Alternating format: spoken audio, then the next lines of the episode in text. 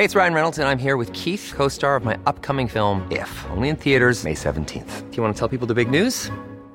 All right, I'll do it. Sign up now and you'll get unlimited for $15 a month and 6 months of Paramount Plus Essential Plan on us. MintMobile.com/switch. Upfront payment of $45 equivalent to $15 per month. Unlimited over 40 gigabytes per month. Face lower speeds. Videos at 480p. Active Mint customers by 531.24 get 6 months of Paramount Plus Essential Plan. Auto renews after 6 months. Offer ends May 31st, 2024. Separate Paramount Plus registration required. Terms and conditions apply if rated PG.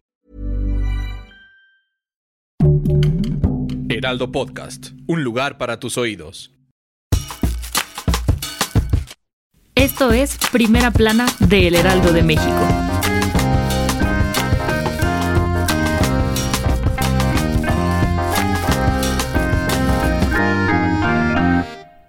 Seguro has escuchado que algunos de tus conocidos que se contagiaron de COVID-19 aún tienen algún síntoma o secuelas. Tal vez aún no perciben el olor o la comida no les sabe. Esto no es tan raro, pues según especialistas, 8 de cada 10 contagiados de este virus presentan secuelas o tienen síntomas después de haber superado la enfermedad.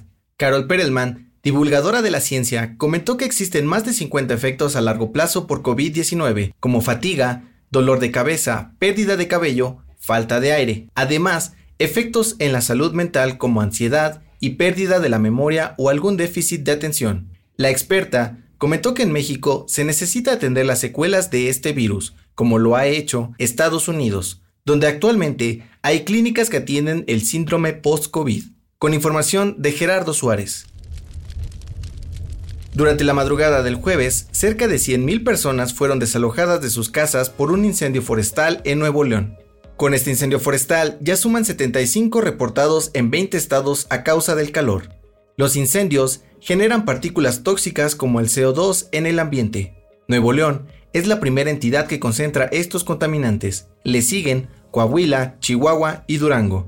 Datos del Sistema Nacional de Información de la Calidad del Aire revelaron que el área metropolitana de Monterrey presentó un riesgo muy alto para la salud a causa de estas partículas tóxicas, que han provocado 3 días consecutivos de smog en el ambiente. Para combatir este tipo de incendios, la Comisión Forestal de Michoacán y la Secretaría de Medio Ambiente, Cambio Climático y Desarrollo anunciaron el lanzamiento de una nueva aplicación de teléfono móvil que permite reportar en tiempo real los incendios forestales. Con información de Daniela García y Frida Valencia. El presidente López Obrador afirmó que hay una campaña para que la 4T no tenga mayoría en San Lázaro. No voy a juzgar.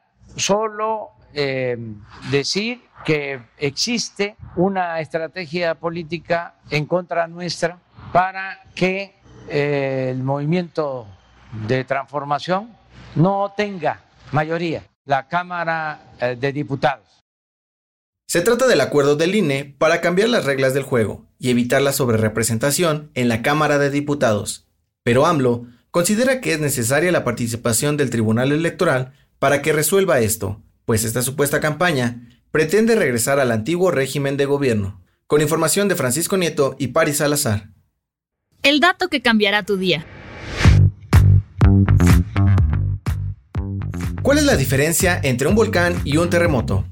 Que el terremoto ensucia y el volcán lava. ¿Sabías que al reír, tu cuerpo produce una sobreoxigenación de células y esto elimina el aspecto cansado y ojeras de tu rostro? Así es, cuando se ríe, entra el doble de aire en los pulmones, y es por esto que la piel se oxigena mejor. Con esto, se desmiente la idea de que la risa provoca arrugas en el rostro. Es más, reír es un método efectivo para retardar el envejecimiento de la piel. Así que ya lo sabes, sonríe, ya es viernes.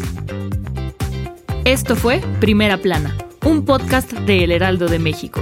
Encuentra nuestra Primera Plana en el periódico impreso, página web y ahora en podcast. El guión es de Sheila Navarro, diseño de audio de Federico Baños, la voz es de José Luis Mata y la producción de María José Serrano. Hasta mañana. Síguenos en Twitter, @heraldodemexico, Instagram, @elheraldodemexico y encuéntranos en Facebook y YouTube como El Heraldo de México.